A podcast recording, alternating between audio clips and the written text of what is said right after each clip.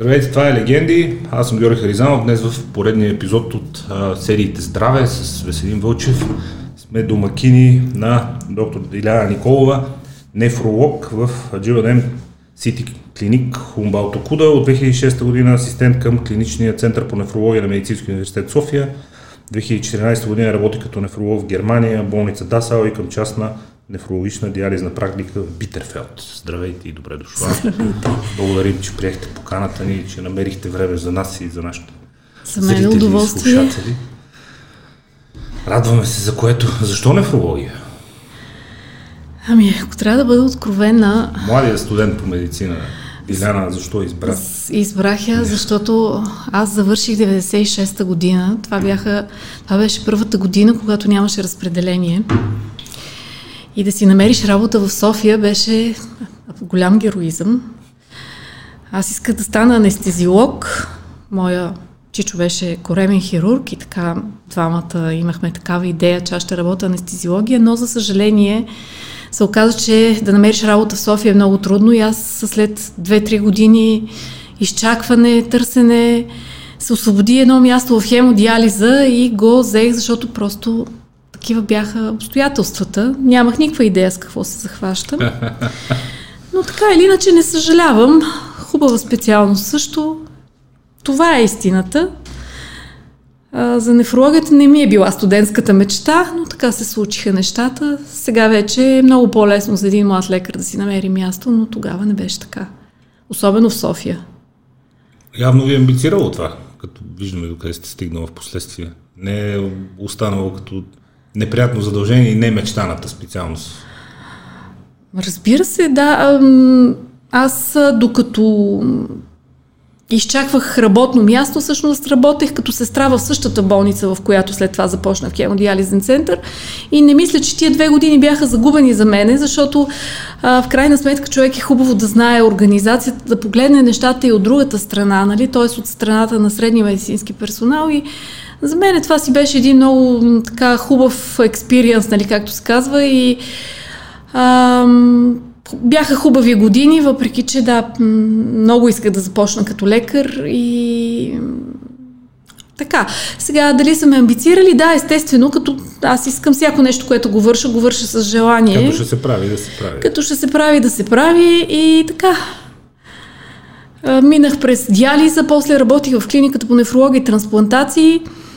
А, и сега си работя клинична нефрология, т.е. аз мога да кажа, че съм един от малкото нефролози, които всъщност са работили целият аспект на нефрологията, т.е. била съм и диализен лекар, работила съм и трансплантология и сега работя клинична нефрология, защото иначе тя е малко фрагментирана специалността, т.е. едни се занимават с диализа, други се занимават с клинична нефрология, трети с трансплантология. На практика, моите три работни места, които съм имала, съм работила трите основни така направления на Да. нефрологията. А в Германия, когато бях, там няма това фрагментиране. Общо взето там се работи всичко. Нали? Едновременно и диализа, и клинична нефрология, и трансплантирани пациенти там се наблюдаваха, така че тази фрагментираност там я нямаше. И това беше едно предимство за мен. Трябва да си добър във всичко. Да, сега не може да си добър само в левия бъбрек, нали? Така погледнато. да. Как бихте описала бъбреците? Защото много, с много клишета е затрупана медицината и популярната медицина, тази, която трябва да бъде преведена на човешки език. Това с доктор Радин Цонев, вашия колега, си говорихме за черния друг. Той вика, стига с този филтър, стига с този филтър. Нали? Какво представляват бъбреците на човешкия организъм, човешкото тяло? Еми, бъбреците са един орган не по-малко важен от черния дроб, не по-малко важен от сърцето, който бих казала, че е малко подценяван орган. Защото когато той спре да работи, така както когато спре да работи сърцето или черния дроб, всъщност организма изпада в състояние на невъзможност да продължи да функционира. Като единствената особеност тук е, че има изкуствен бъбрек, т.е. има изкуствен метод за очистване на кръвта Диализата. диализата, т.е. в това отношение нали, има така една альтернатива. Възможна е външна помощ. Възможна е външна помощ. Но иначе бъбреците са много важни органи. Те са два, нали, което е също едно предимство, за сега се за разлика от всички други, които са по един. Оттам и целият хумор, нали, ще си продам бъбрека. Оттам, да, Излиза новия iPhone. нали, оказва да. се, че всъщност човек може да живее съвсем спокойно и само с един бъбрек. А, иначе, да, клишетата, разбира се, много важен орган, освен а, филтър, очистваш и така нататък, той е много важен ендокринен орган. Оказва се, че много важни неща се случват в бъбрека, като например контрола на артериалното налягане, а, контрола на костния метаболизъм се случва в бъбрека, регулацията на хемопоезата, т.е. когато страда бъбрека, страда и хемопоезата. Изобщо един така много, много важен орган в Каква е основната тяло. функция на бъбреците? Основната, разбира се, очистваща функция да се изхвърли излишните Метаболитите продукти, на течностите от кръвта. И, и течности, да, да. Метаболитите на обмяната да изхвърли, излишната вода да изхвърли, това му е основната функция. Но има и много, много други придружаващи функции, за които ви споменах преди малко. Основните, от които вие споменахте. Кръвно налягане, да. Има ли връзка между функцията на бъбрек и на бъбречните жлези, които произвеждат много важни не, за тялото хормони? Бъбрек, Жлезите си функционират това отделно. Отдел, две отделни органи, просто анатомично са разположени в близост, иначе няма връзка. Да. А, има ли разлика в а, начина по който функционират, защото има известни а, вариации в начина по който функционират, особено касайки ендокринната, ендокринната система, начина по който функционират бъбреците при мъжете и при жените? По принцип има разлика в а, размера на бъбрика, общо взето е пропорционален на размера на тялото. Един по-едър човек, естествено, да. малко по-големи да. бъбрици. Да. Което не означава, че това функционално задължително означава и по-големи възможности за очистване, но горе-долу те са съобразени с размера на тялото. При един по-древен човек може да очакваме по-малък размер на бъбреците. Тоест да разбираме, Това че е при жените нормално са малко по-малки, което няма никакво значение. Да, всъщност, да, да. Защото и задачата има по-малка. Да, да. Като си има предвид, че всъщност основния продукт на обмяната, който бъбреците изхвърлят е креатинина, а то е отпаден продукт на мускулите. Тоест жените, които естествено с по-малка мускулна маса, нямат нужда толкова голям брой нефрони, нали, които да очистват. Но дали жените имат по-малък брой нефрони от мъжете, това честно да ви кажа, не съм много сигурна и не съм го чела никъде, но теоретично знам, че като размер има отношение между размера на тялото да. и размера на бъбрека. Ако е по някакъв начин обвързан с протеиновия синтез и с мускулната маса, при жените има по-малко мускулни влакна в горната част на тялото, така че би следвало, както казахме, задачата да е по-малка. Да, но човек се ражда с определен брой нефрони, които не регенерират, така че както сме се родили, а каквато и мускулна маса след това да натрупаме, нови нефрони няма да образуваме. Какво така, са нефроните? Това е структурната, фактически функционалната единица на, на, бъбрека. на бъбрека. Да. Те са ни зададени по генетичен път. Точно Колкото така. толкова. Колкото толкова, да. И за разлика от черния дроб не се регенерира. Не се регенерира, да. Сега още повече трябва да внимаваме какво пиеме и какво е. Така е, разбира се. Да, да, да, да. да не би да сте спирали да внимавате. Да. А, сега, а, а, основните а, да не казвам вредни, но обичайни човешки навици, които натоварват допълнително работата на бъбреците. Протеинов синтез, сол, водни задръжки, кои са проблемите, които причиняват по-нататъчните проблеми в самия орган? Сега, най-общо казано, бъбрека обича вода. Колкото повече, както казваме чупух, колкото повече, толкова повече. Нали, колкото повече вода пиеме, толкова по-хубаво му е на бъбрек и му е по-лесно да работи. Когато се дехидратираме, бъбрека трябва да концентрира и да концентрира и това затруднява неговата работа. Това го предразполага към образуване на камъни, така че номер едно, пиенето на вода е полезно за бъбрека, не пиенето е вредно. А, това, което товари бъбрека, всъщност е високо белтъчната храна. Протеините товарят бъбрека високопротеиновата храна товари бъбрека, защото той вече трябва да работи на повишени обороти. А, също така високите, високото съдържание на фосфор в храната оказва неблагоприятни такива хормонални влияния, които имат ефект общ и върху бъбрека, и върху артериалното налягане, и върху сърдечния мускул. А, а пък, както знаем, месото е с високо съдържание на протеини и на фосфор. Тоест, високопротеиновите диети и диетите свързани с прием на голямо количество месо всъщност не се препоръчват не само при хора с бъбречни заболявания, а по принцип. При хора, които не искат да имат бъбречни заболявания. И при хора, които не искат да, да имат бъбречни заболявания. Защото знаете, че тренда към така наречената карнивор диета, нали, с преимуществено ядене на месо, да. кето, да. А, с, е ясно изразено последно време, тъй като там естествено заради ограничения прием на въглехидрати, моментално се наблюдават благоприятни външни изменения на тялото. Но явно процесът не, не е еднозначен. Не е, така, не е еднозначен процес. Горе-долу човек, здравия човек трябва да консумира 1 грам до 1,2 грама на килограм телесно тегло протеини дневно. Да. А, сега най-общо така си направих една справка, че 100 грама месо имат около 40 грама протеини. Тоест 100 грама, ако приемем, че е една пържола. За жена е една пържола на ден, за мъж две и това Точно така. Да. Точно така. Това е. Това е, да. Това е здравословното. Оттам да. нататък отиваме в сферата на нездравословното. Неестествено. Неестественото, да. А, бъбреците, нека кажем, филтрират кръвта и всички тези метаболити, течности и така нататък се да. филтрират от бъбреците от кръвопотока, т.е. това са вещества, които преди това ние чрез стомашно-чередния тракт сме вкарали в нашата кръвоносна да. система. А, от там нататък, както с доктор Давидов това се шегувахме, от там надолу са уролозите, но а, специалността нефрология само с органите, бъбреци ли се занимава, или както и всички други специалности, все пак за вас са важни и останалите системи, които най-малкото са свързани с работата на бъбреците. Сега, а, урологията е част от хирургията.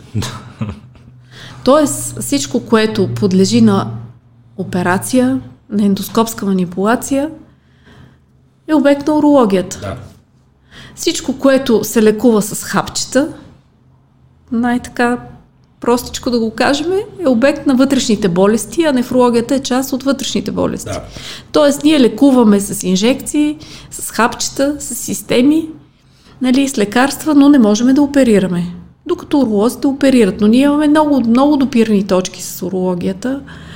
А, примерно, възпалението на пикошния мехур, което е извън бъбрека, нали? Също е обект на нефрологията. Ам...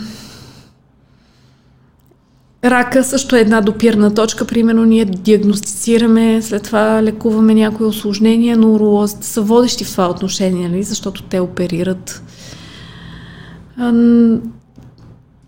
Не е точно така разгрешение, просто бих казала, урологията е оперативната специалност, хирургичната, ние сме част от вътрешните болести. Да, излизайки, това е. да, това е сериозно да. обяснение, излизайки от чегата. Да. А, от какво се образуват камъните в бъбриците, доколко могат да бъдат избегнати с лайфхакове, с някакви трикове и режими и ограничения, които човек да си поставя и са ли те в някаква степен генетично предопределени, т.е. хора, които да са по-склонни по рождение да формират камъни в бъбриците? Значи последното, което казахте, е най-точното. Няма еднозначен отговор на това как се образуват и защо някои хора образуват камъни в бъбреците, други не образуват камъни в бъбреците.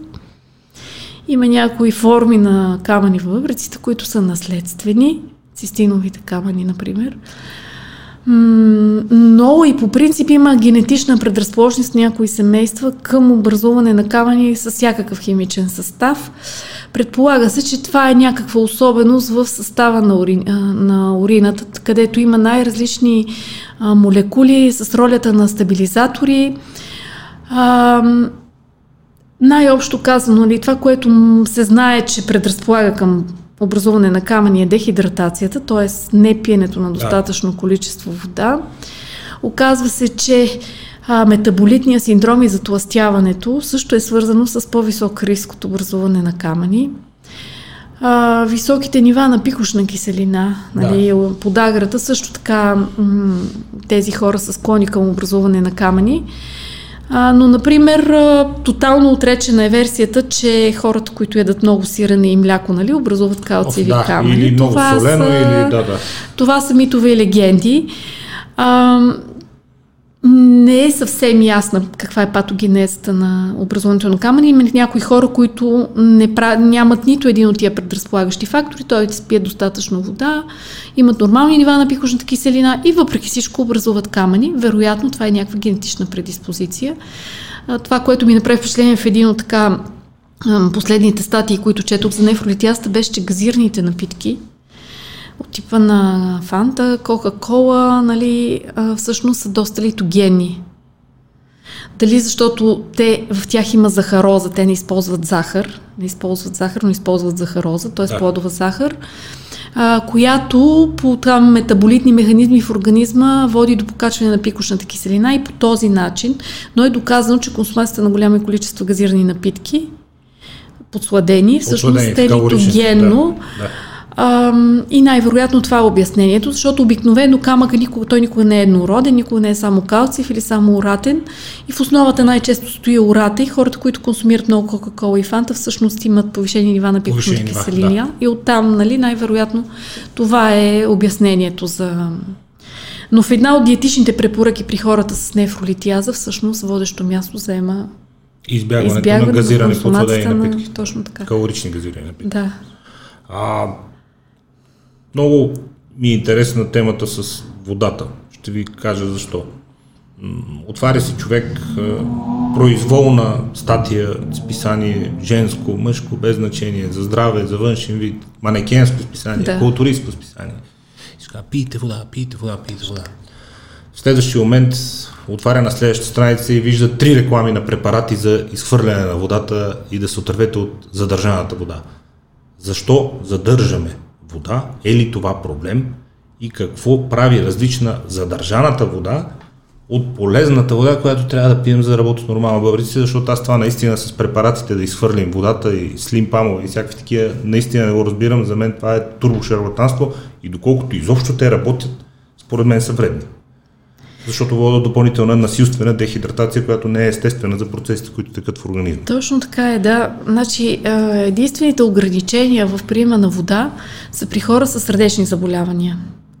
Да не се Един сърдечно болен просто. може да си позволи и трябва да пие до литър и половина течности дневно. Не казвам вода, нали, течности, тези, Теч, които са в храната, да. с супи, с плодове и така нататък, до литър и половина. Но един здрав човек, особено летните месеци, се смята, че 2-3 литра вода трябва да консумира. По принцип, ако има здрави бъбреци и не консумира много сол, значи това, което задържа водата в организма е солта, Нали, ако ядеме много солено, ще съдържим е и повече проблем? вода. Защото пък отваряш на следващата страница спортното списание и там казва, ако ще бягате дълго сега по време на жегите, задължително 2-3 грама сол вземете, защото Еми, да, ще се обезводите. Да. Добре, не са. Пийте вода, обезводявайте се, задържите вода, значи, отървете се от задържаната вода. Ако спортуваме в жегите, трябва да приемаме да, такива солени разтвори, айриан или разни такива, да. има специални практики. Изотонични нали? напитки, да. Така, да, да, така е. Но ако не спортуваме и няма как да изхвърлиме тая сол, всъщност ние по-скоро ще задържиме водата. Е ли това проблем? Водната задръжка. Сега Но водната задръжка... Жените особено казват, ами то целулита сигурно. Това сега като пие на едни хапчета добавка за обезводняване и ще ми се махне целулита, което... Не, не, няма, няма да, да се, се махне, няма да се махне. Сега при жените има и някои хормонални такива особености. Има женски полови хормони, които в задържат вода да. и жените така обичат, нали, и тогава се чувстват по-подпухнали, по-зле и тогава прибягват към разни такива а, медикаменти, слим, за да ги, за да я махнат излишната вода, да се чувстват по-добре, да се успокоят като се стъпат на кантара, нали.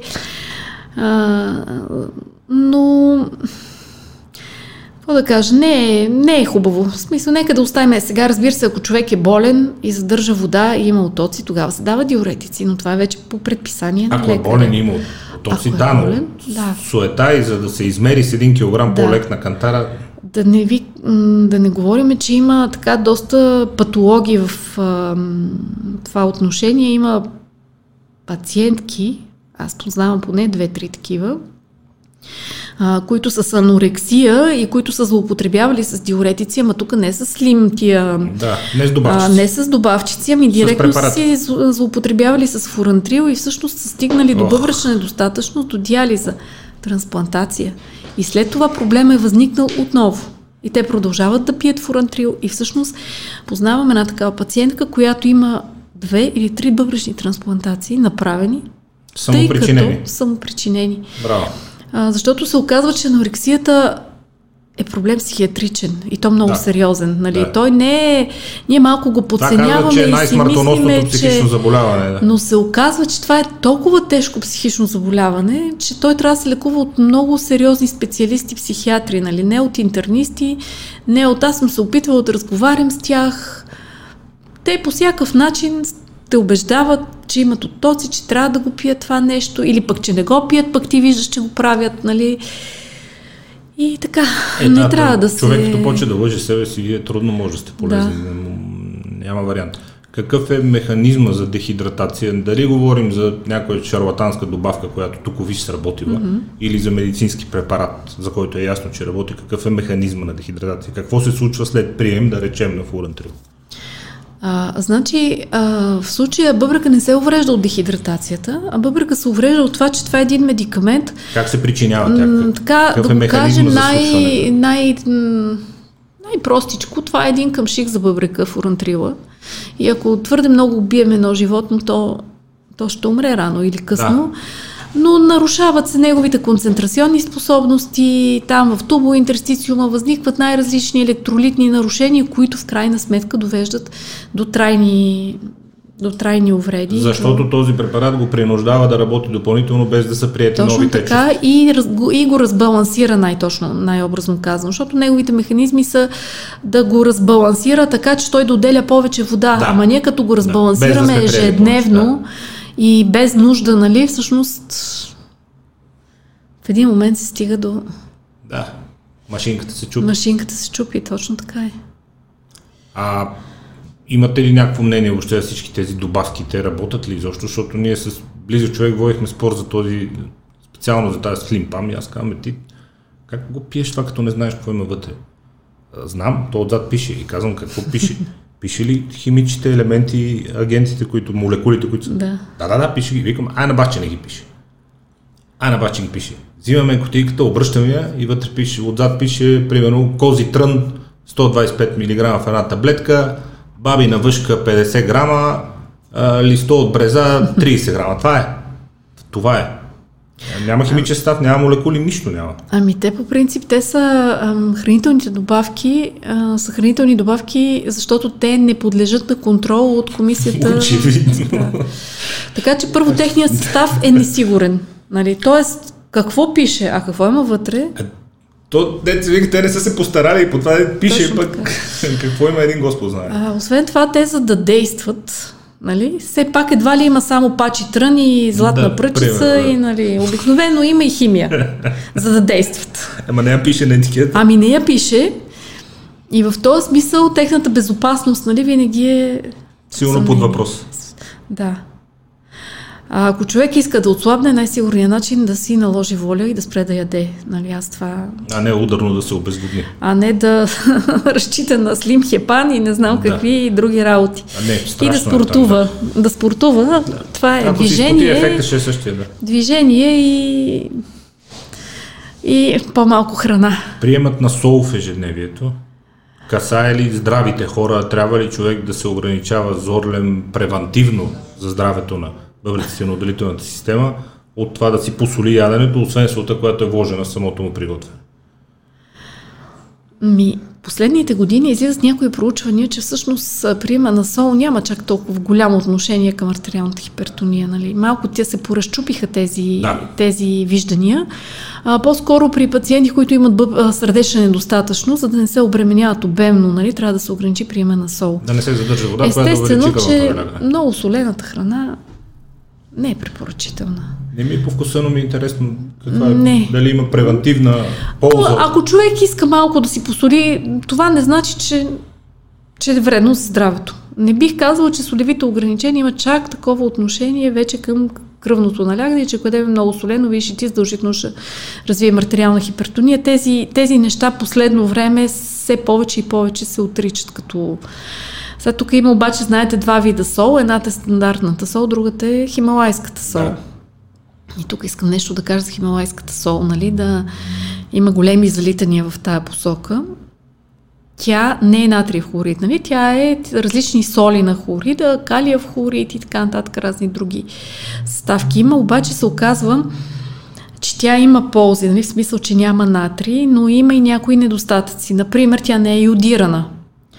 И лишавайки се от а, морската сол, да. всъщност ние се рискуваме да се лишаваме от йода. Йода, знаете, че е да. много важен за щитовидната жлеза. Т3 и Т4 И нашия на началник, професор Лозанов, нали, лека му пръст, това многократно го е така повтарял, че всъщност Хималайската сол не трябва да се употребява, трябва да си употребяваме стандартната йодирана сол, за да функционира добре щитовидната жлеза.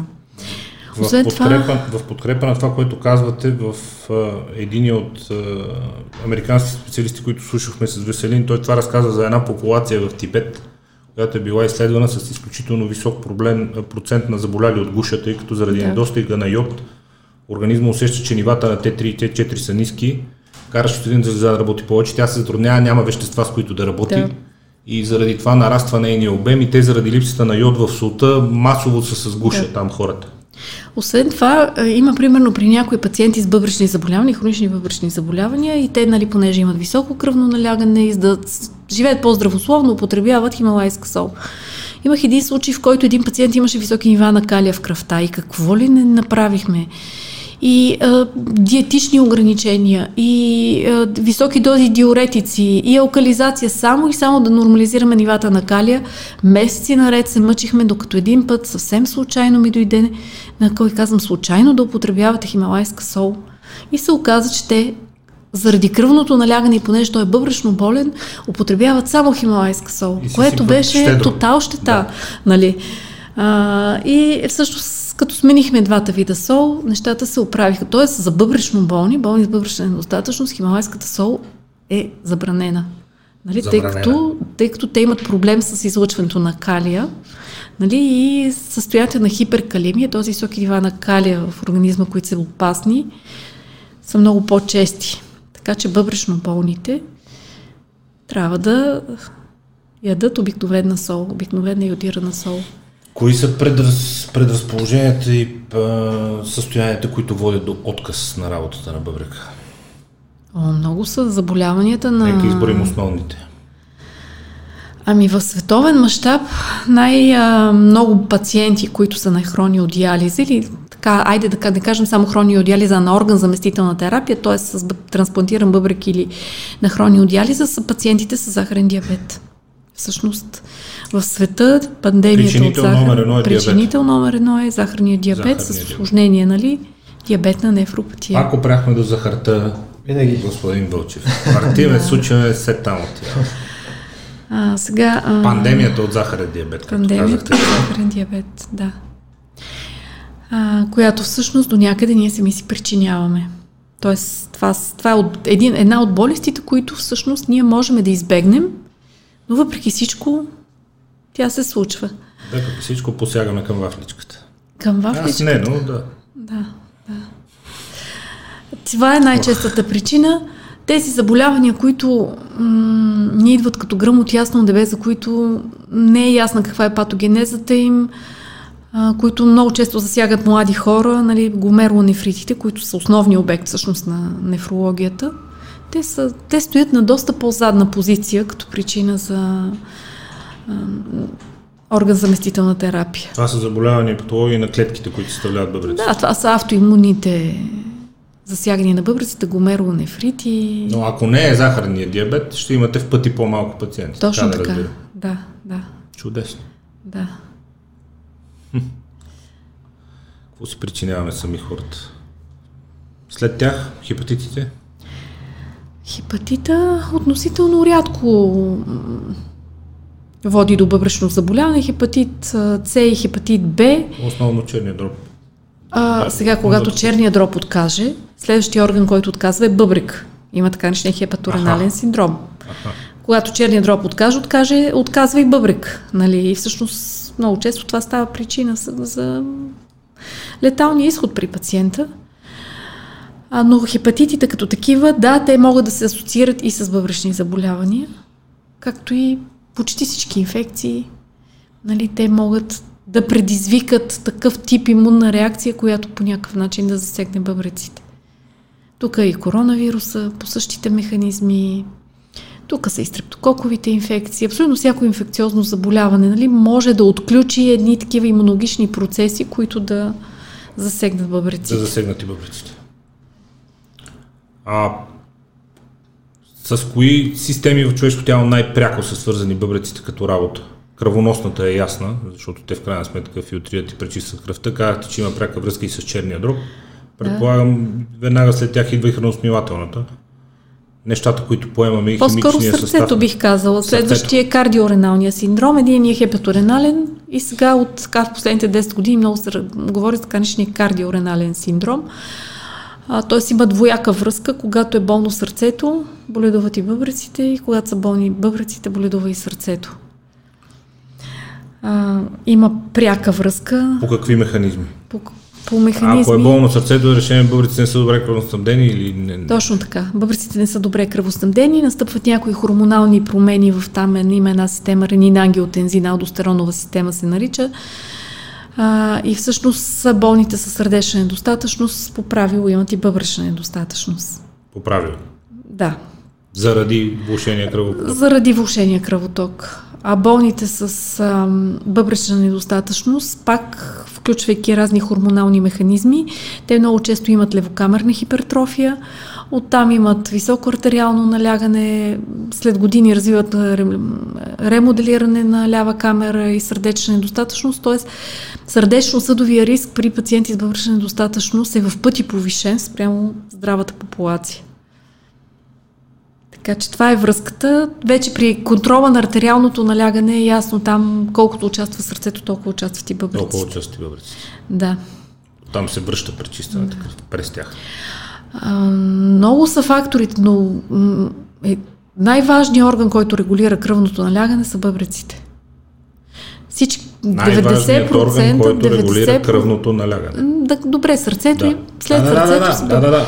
Но да речем, че са почти равни в а, хормоналните механизми, които регулират кръвното налягане. А, и всъщност 90% от пациентите с бъбречни заболявания имат артериална хипертония. Това е това е едно доказателство, нали, че един от основните симптоми на бъбречно заболяване всъщност е артериалната хипертония. Храносмилателната система, тук можем малко да я оставим по-настрана. Почти, даже в момента, мъчейки се да измисля някаква връзка, ми е трудно да я... Единствената пряка е веществата, които постъпват в, през реално това, това, с което се храним, да. по-скоро не самата Да, трябва да го изчистиме след това, да, през бъбреците.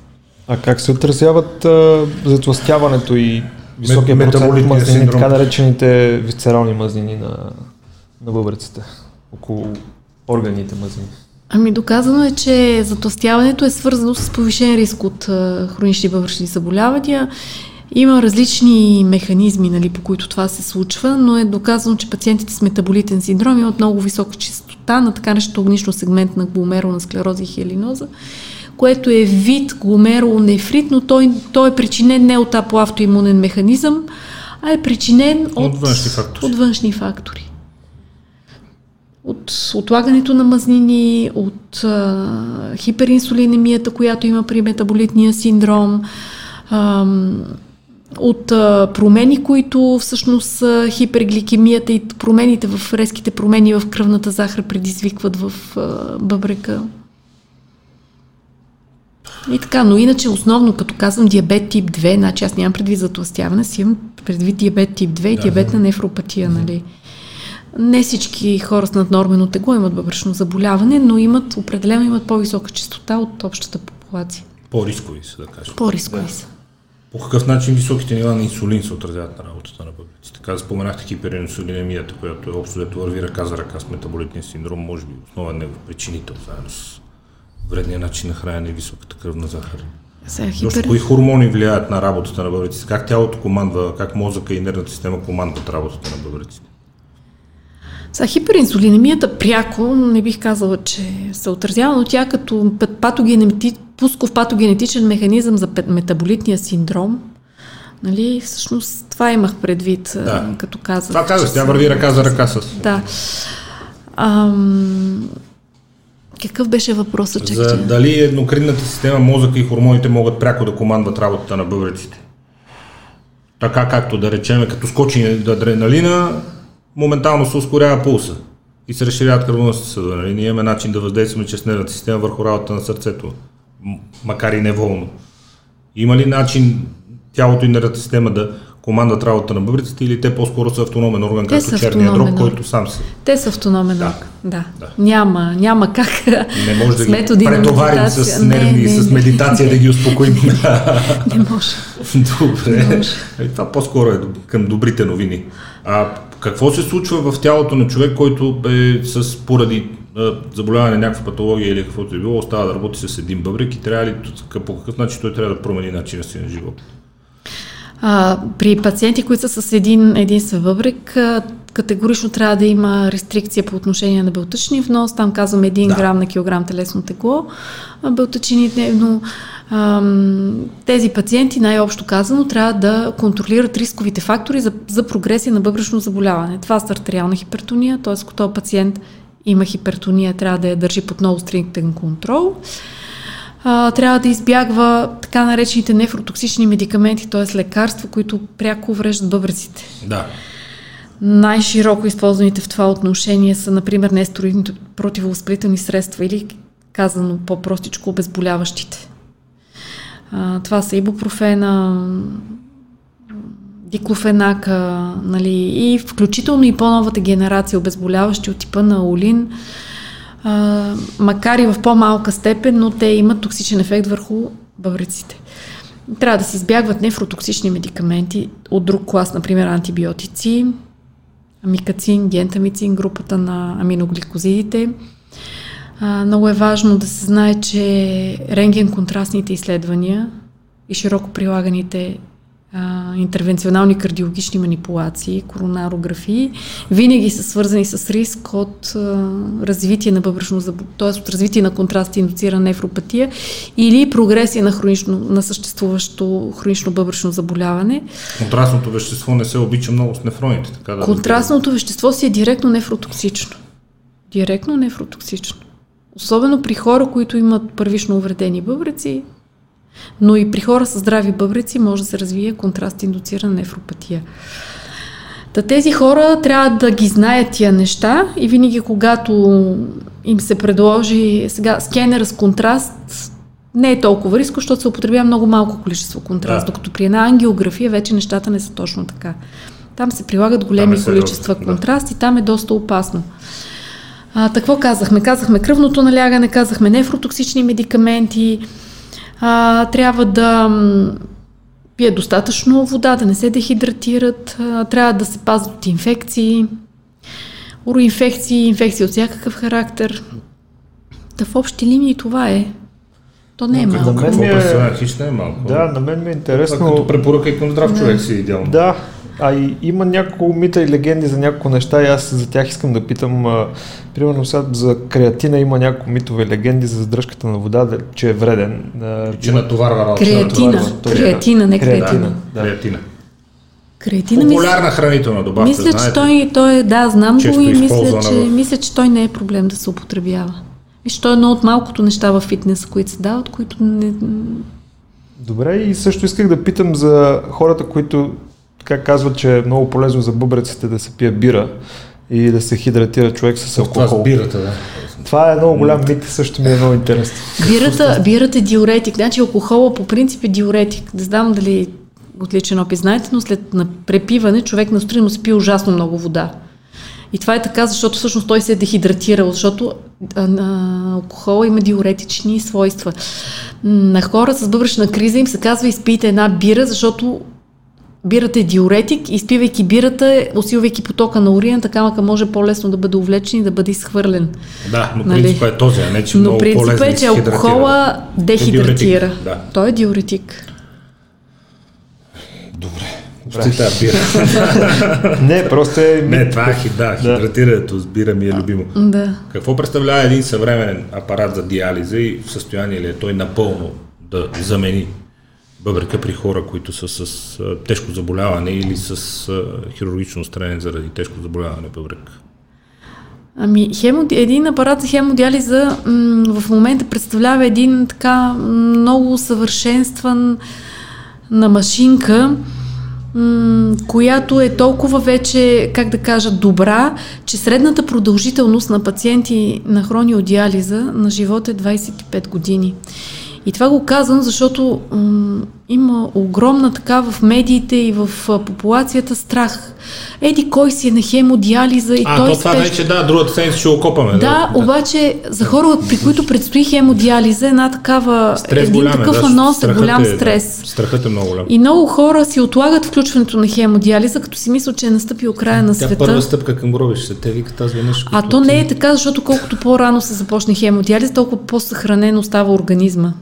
Чудесно. Важно е да се знае. Това е много важно да се знае и, и че всъщност хемодиализата, да, много е неприятно. Най, за мен най-неприятното в цялата ситуация, е, че човек е обвързан към машината. Защо Тоест, е той три пъти, сед... това, че три пъти в седмицата трябва да ходи на хемодиализа. Тоест, ако той отиде на почивка, той трябва задължително да си осигури диализен на, център, който да го поеме. Наблизо, някъде, където да може. Да, което вече не е проблем.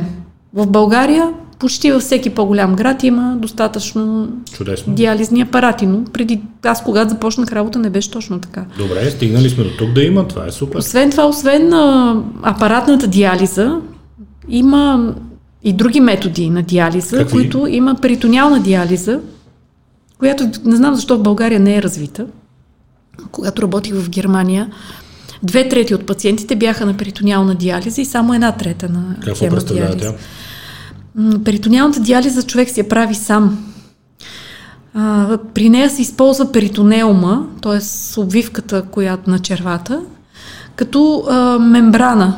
Т.е. има обмен на течности и вещества между коремната течност и а, перитонеума. Т.е. вкарва се течност, която след един-два часа се изкарва и по този начин ние изчистваме вредните вещества от организма си. Човек си я прави сам сменя си разтворите. Той има най-различни методики, нали? Има а, методика на нощна перитониална диализа, т.е. цял ден човек си е активен, през нощта се включва през перитониалния катетър към една машинка и той цяла нощ чисти. Си работи. Но всичко това той го прави сам. За активните хора това е е голямо спасение. Голямо Факта, спасение. че не трябва да За пътуващи и така нататък, да. Специално да, всеки да, ден. Да. В България набира скорост в последните години и последните форуми, на които сме се събирали, все повече се говори, че това е една сфера, която трябва да се развива в България и трябва все повече пациенти нали, да се включват на перитониална диализа, но за сега са малко. България са, според мен, под 10% пациентите, които са на перитониална диализа. Повечето разчитат на апаратната диализа. Имаме ли проблем като нация и като общество с хората, които чакат за трансплантация? Да, имаме. Имаме. Имаме проблем. Листата е твърде голяма. В сравнение с европейските държави, мисля, че сме... Над средното. Над средното. Не сме и, за съжаление, доколкото знаем и членове на Евротрансплант. Или нещо частично имаме някакъв обмен, но не сме така, както си уменят другите държави орган. Т.е. ако няма подходящ донор в Германия, бъбрека да дойде в България, не се случват тия неща. А, сега, какви са причините за това? Най-вероятно не е една. Много и най-вероятно не зависи от един човек. Да. Но как, причината е в какво нямаме култура на донорство, да, консервативно това, общество, това се, не, хора, това които се, не са съгласни. Това се изтъква като първопричина. Нямаме е достатъчно, да. Когато жив Защото донор има ли донорски ситуации, има центрове в България, които никога могат да правят и по две, трансп... две три и пет трансплантации на денонощие. Стига да има, стига да има донор. Да, да. Най-вероятно това е... Не съм чак толкова навътре в тази сфера, но така си обяснявам, защото няма върнат бъбрек. Не е има да има бъбрекици и те да не бъдат трансплантирани. Значи най-вероятно проблема е. Нуждата е много по-голяма. Нуждата е много по-голяма от да. органите, които са налични за трансплантация.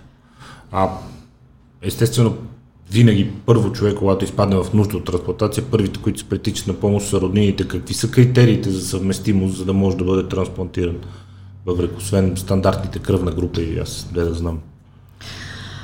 А, това е така нареченото живо донорство. А, в България са разрешени роднинското живо донорство, т.е. до първи братовчет, нали, включително и съпруг може да даде на съпруга и съответно да. съпруга на съпруг. Да, трябва да има кръвногрупова съвместимост, разбира се. Ерхато тук не играе никаква роля, само да подчертая. И а, трябва да има определена хашела съвместимост. Каква е, какво представлява това? Какви са тези критерии? Ами това е така наречения главен комплекс на тъканата съвместимост.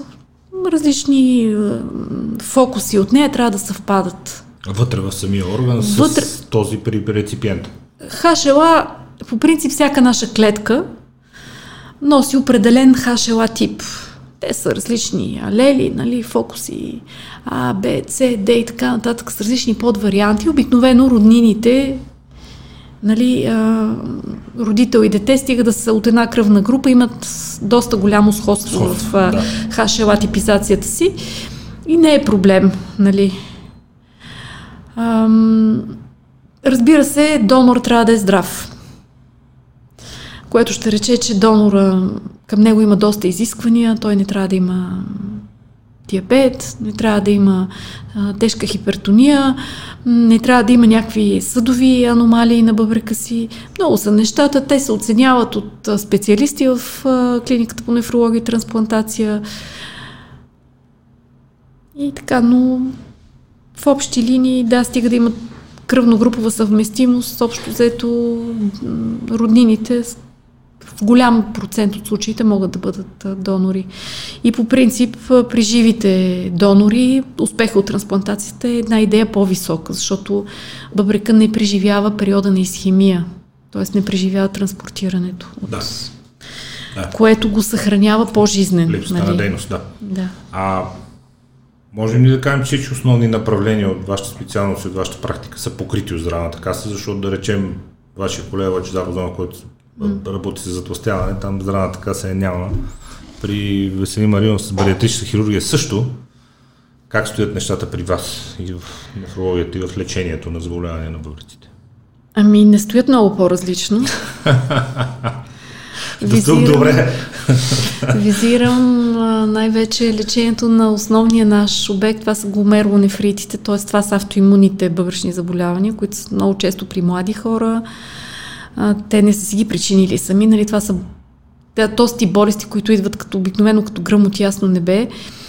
А, това, което се случва е лечение, което да речем е било актуално преди 20 години. Лечение с кортикостероиди, лечение с циклофосфамид. Излязоха страшно много лекарства на пазара. А, например, медикаменти от малко по-старите калциневринови инхибитори, а, препарати а, от типа на такролимус, а, които здравната каса покрива в трансплантологията. Например, те се употребяват като медикаменти за срещу отхвърляне на органа след бъбречна трансплантация. Да. Тогава каста ги реимбурсира, но не ги реимбурсира за профилактично лечение. За, профилакти... за лечение. Да. А се оказва, че те са в пъти по-ефективни и по-малко, вре... по-малко токсични и по-безопасни, ако с тях лекуваме гомеронефрит. Каква е изненада след като с 20 години по-късно измислени а, напоследък така навлизат така нещите моноклонални антитела. Да. Нали, Те особено които... покрай COVID станаха много актуални. Да. М- те също са изключително ефикасни и с много добър профил на безопасност за лечение на гомеролонефритите, обаче се оказва, че ние нямаме право да ги изписваме по здравна каса. Един флакон ритоксимаб е от порядък на 1000 лева. За един курс на лечение нас ни трябва поне 3 флакона. Тоест, който може да, да. даде 3000 не, е лева, ние, ако не, го лекуваме с кортикостероиди и с ендоксан. Не, че първо се постига много по-трудно ремисия, тя е много по-нетрайна и дългосрочното кортикостероидно лечение, лечение с има много повече странични ефекти, отколкото лечението с ритоксимаб. И аз бях така, примерно, много изненадана. Имахме с дерматолозите една обща пациентка. Оказва, че в дерматологията здравната каса покрива поне 5-6 моноклонални антитела. Не, че подценявам кожните болести, обаче ам, явно е въпрос има на лоби. Има дисбаланс. Да. Включително има клиники, нали, които да речеме една и съща диагноза, която лекуваме ние ревматолозите, нали, това са крайщите васкулити, когато ги лекуваме ние, нямаме право да изписваме ритоксимап. Ако ги лекува ревматолог, има право да изписва ритоксимап. Има клиники, които правят комбинация, примерно те се лекуват в нефрология, но има комисия ревматологична, за да им изпише по протокол. Да изпишете, а, а, а наистина казвам, това, са, това, са скъпи, това е скъпо лечение. Нали? Не говоря за някакви, не е лекарство за кръвно или нещо, което да е... Или нещо свързано с е суета. Да, наистина лечение, което хора, някои хора не могат да си го позволят, а си заслужава, защото в крайна сметка нали, инвестираме в лечение, не само в трансплантация и в хемодиализа, трябва да инвестираме тия хора да не стигат до там. Лечими ли са основните заболявания на бъбреците, с които се сблъсквате, естествено оставяйки на страна онкологията? Тя е отделна тема. Ми зависи от стадия, в който ги хванеме по принцип, да. При ранна ги хванеме в ранна да. диагностика, да. да. Чудесно. И от тук следващия въпрос, който е идеален за началото на края на днешния епизод, а именно какво трябва хората да следят като показатели и какво могат превентивно да направят, за да не се налага да пристигат при вас като ваши пациенти.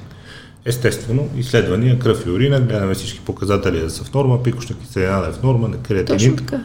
Вие До тук добре. Би, това, това е. Кръвно налягане, ехография, значи това, което хваща един профилактичен преглед стандартен, е напълно достатъчно. Измерване на кръвното налягане, нали, което трябва да е при младите хора под 130 на 80 ехография, урея, креатинин, пикошна киселина, електролити. Това е напълно достатъчно. Урина. Напълно Топс. достатъчно. И вече, ако има някакви отклонения, се впускаме в по-дълбоки изследвания. А има ли симптоми на някакви проблеми, които трябва да обърнат по-особено внимание хората? Знаете ги тези неща, Хипер... преди не стой на хладно, ще ти настине mm-hmm. тук и това не е болиме, тук нещо сигурно е бъбрека, бе. Къде се пипаш, бе, човек? Погледни там. а, сега, ам, тежката артилерия на бъбречните заболявания не болите и им каза, че били айсберг, т.е. като я видиш и вече сблъска неизбежен. Късно е, да. Късно е, затова се правят профилактични прегледи. М- затова, когато нали, на профилактичен преглед излезе един плюс белтък в урината, тогава е момента нещата да, машината да се задвижи, да се започне лечение. Когато се появят симптомите на бъбречните заболявания, вече обикновено е доста, доста късно тогава. Диализата наистина чука на вратата. Вече сте болен. Сериозно болен. А профилактични прегледи след каква възраст, колко често и те трябва човек да отида на преглед след като задължителните на 3 до 6 месеца изследвания на кръв и урина стандартни си пусне, при отклонения там ли трябва да ви посети или както да речем при а, лекарите, които се занимават с, а, а, да речем, дебелото черво, една, а, един контролен преглед след 45 години, веднъж годишно, общо взето задължителен да се види за полипи, нали, които после могат да доведат до много по-сериозни проблеми. Как стоят нещата при вас с профилактичните прегледи, когато човек значи, е здрав? Профилак... Профилактичен преглед, аз разбирам стандартния профилактичен преглед, който всеки човек, независимо от възрастта си, един път годишно трябва да прави.